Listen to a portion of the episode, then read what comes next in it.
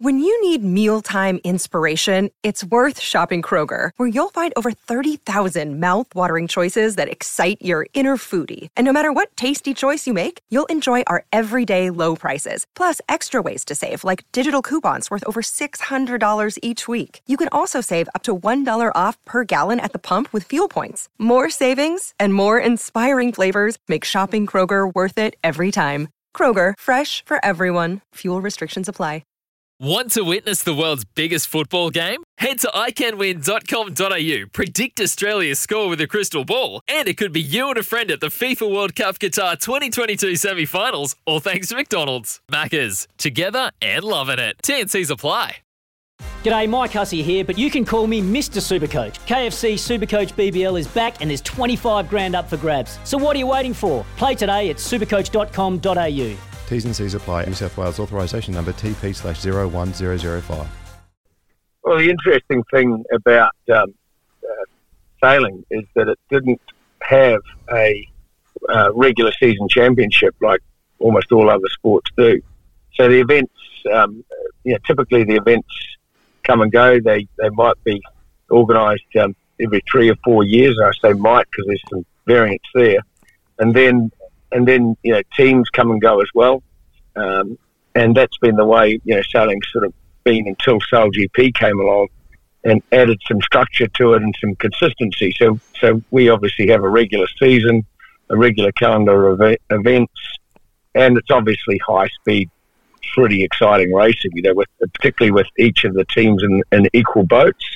Um, that creates you know really close racing, and and uh, we're seeing the results of that uh, on the broadcast as we watch these events now.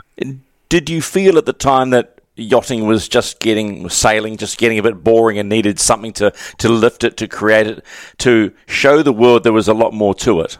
Well, before uh, these, let's call it the foiling generation uh, came along, um, the racing was pretty slow and dull. But now, of course, with the you know boats going this fast, with boundaries on the course that, that force the boats back together, you know, interacting again. You get lots of passing, um, lots of situations on the course, the odd collision. Um, it's it's it's a really exciting race product. Was it an easy decision to choose the cat? Well, it's uh, the the F fifties are a, a, a, fantastic all round boat. Um, you know, they perform well in uh, light winds and you know stronger winds. They're obviously incredibly difficult to sail, and we intentionally make them that way um, so that it's a test for the best sailors in the world. Um, so yeah, I, I, and, also the containerized, which of course is key for um, you know creating a, a, a you know regular cal- calendar of events that, uh, especially when we're going to when we're going globally to, to venues all over the world. Um, that's a key component as well. What have you discovered about the F50 in the first almost completed two seasons of SailGP that you might want to change? Is there anything you want to change about the boat itself to, to even level the playing field even more? Uh, we'll, we'll continue to evolve it. They're, they're, they're due for new foils uh, that they'll be introduced um, around October uh, um, next during next season. Um, they make the boats faster. So so we've also got to um, uh, create some new rudders because otherwise you won't at, at, at, even higher speeds you won't be able to steer the boats. So that's obviously a, a concern. Um, so yeah, they're constantly evolving. They're constantly getting um, more advanced. We'll, we'll, evolve the control systems on the boats as well. Um, we may uh, partially automate some of those control systems um, for, for, certain conditions in the future, for example, mm. strong winds. Um, we're researching um, the, the uh, crash situation um, right now to, to see how we can um, you know, how we can reduce the risk there. So there's a whole lot of things that we're uh, working on. Yes, but one one would suggest that when you talk about the crash situation, which was you know, it was dangerous, exciting, but thankfully no one was hurt, was your fleet racing. And, and that surely is the draw card for a lot of sailors to be amongst it at high speed and, and challenging themselves in fleets. Well, yeah, I, I think that the, the fact that all the boats are racing together at the same time does create a lot of action. You know, you see these um, incredible interactions at turning marks. where you know, and and you know when you're watching these boats and realizing how fast they are and how quick their reactions need to be um, to, to you know respond to certain situations. And of course, you don't even you don't always know exactly what the the teams you're racing against are going to what course they're going to choose. So there's a lot of variables out there. You you definitely need to be on your toes, and uh, you know it requires fast reactions, and and that creates also exciting racing. Is there a perfect number of boats for a fleet? I hear talk that you, you know, you're running eight boats at the moment. That maybe you could up to another two nations, so to make it ten. Well, we're definitely going for ten in season three. So we're adding uh, Canada and Switzerland into into those uh, into the roster. Um, so that's for sure. And then we are um, currently in negotiations for teams eleven and twelve. So, um, you know, we've gone through a, period of incredible growth over the last six months. Um, so, adding venues, adding new teams, um, franchising those teams. So, um, we're expecting by season four um, that at least eight of those teams, eight of the 12 teams will be um, franchised, which is, you know, obviously the model we, we, we want to get to, uh, hmm. you know, ultimately. What is it, what is it about cities particularly and, and countries drawing them to Sail GP?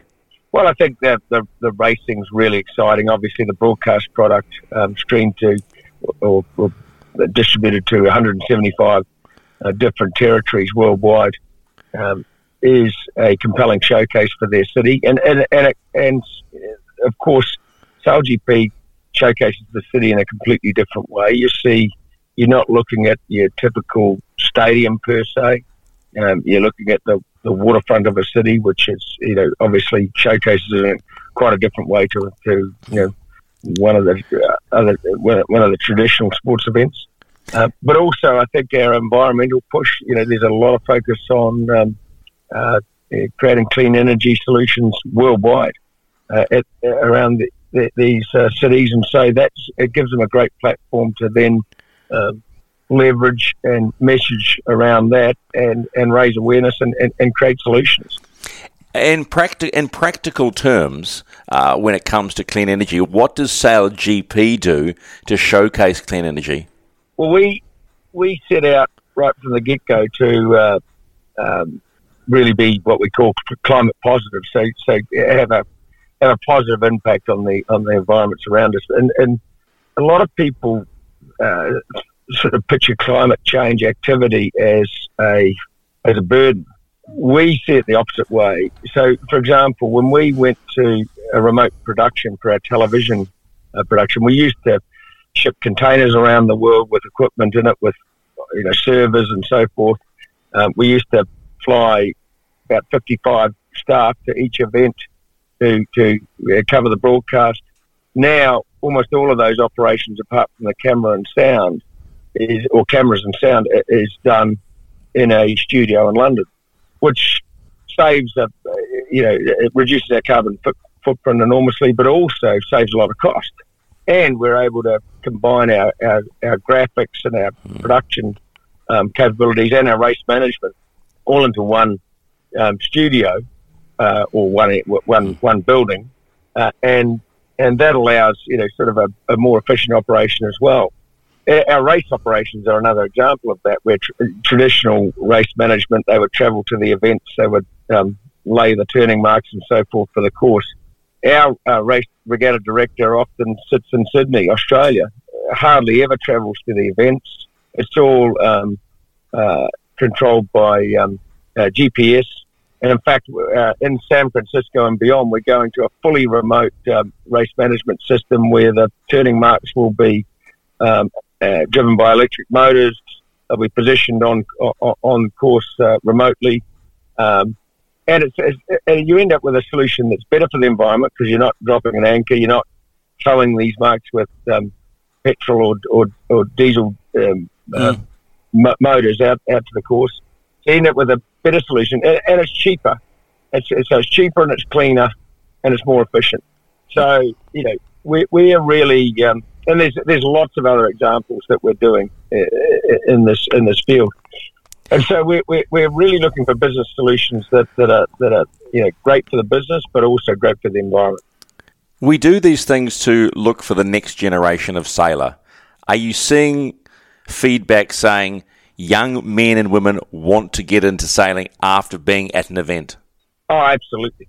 It, it, there's no question about that. It's, it, it's um, and as we increase the, the, the prize money, uh, which we're you know constantly doing, um, we're now our season is now um, uh, uh what is it, two point two million dollars um, in US in total prize money, but we'll we'll increase that dramatically this year or this coming season. Um, so it starts to become um, uh, quite lucrative for the for the for the sailors involved, and, and, and they can really create a career out of it, like they can in most other sports. Russell, they say there's no place like home, so you must have been pretty excited to sign off a four year deal with both Lyttelton and Auckland to see Sail GP here from early 23. Well, yes, that, that's the advantage of Sail GP. I mean, we, we have long term contracts with some of our, our sponsor partners, some of them stretch out to 10 years. So, so you can uh, uh, develop um, the brand and develop the, the fan base and so forth over time. And you know, having an arrangement uh, such as a four season calendar with with um, New Zealand is fantastic because we can you know you you, you, you run the events, the, the city gains profile, the event gains profile, and you just get better and better each season. Have you tried to uh, master one of these F50s? I've been on board one. Uh, to be honest with you, I'd have to turn the clock back at least 25, 30 years to uh, be able to race one of these boats. But boy, would I've loved it in my day. You know, that they are fantastic pieces of equipment. What does Christmas hold for you? Uh, a bit of uh, bit of time off, but we've got some exciting announcements coming up for Sail GP in the new year. So we're uh, we're uh, in some ways preparing for those as well. Um, yeah, so so in our future calendars, uh, obviously been announced, for, or at least for season three. So we're starting to gear up for our final in San Francisco at the end of March, March 26th and 27th, and then uh, jumping into the next season uh, almost straight after that. Wow, exciting! That that uh, San Francisco final looks a cracker. It, it, you, it's almost hard to split Slingsby, Spithill, and uh, Outteridge.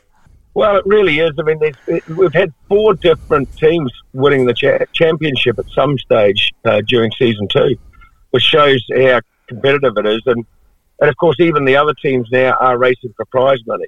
So um, I think, you know, and they're all trying to, you know, put their best foot forward to, to, to gain, I guess, performance for season three. So, yeah, it'll, it'll be an exciting event. San Francisco traditionally is very windy especially that time of the year. So um, I think it'll be a challenge for the for the teams, and I think we'll see some great racing.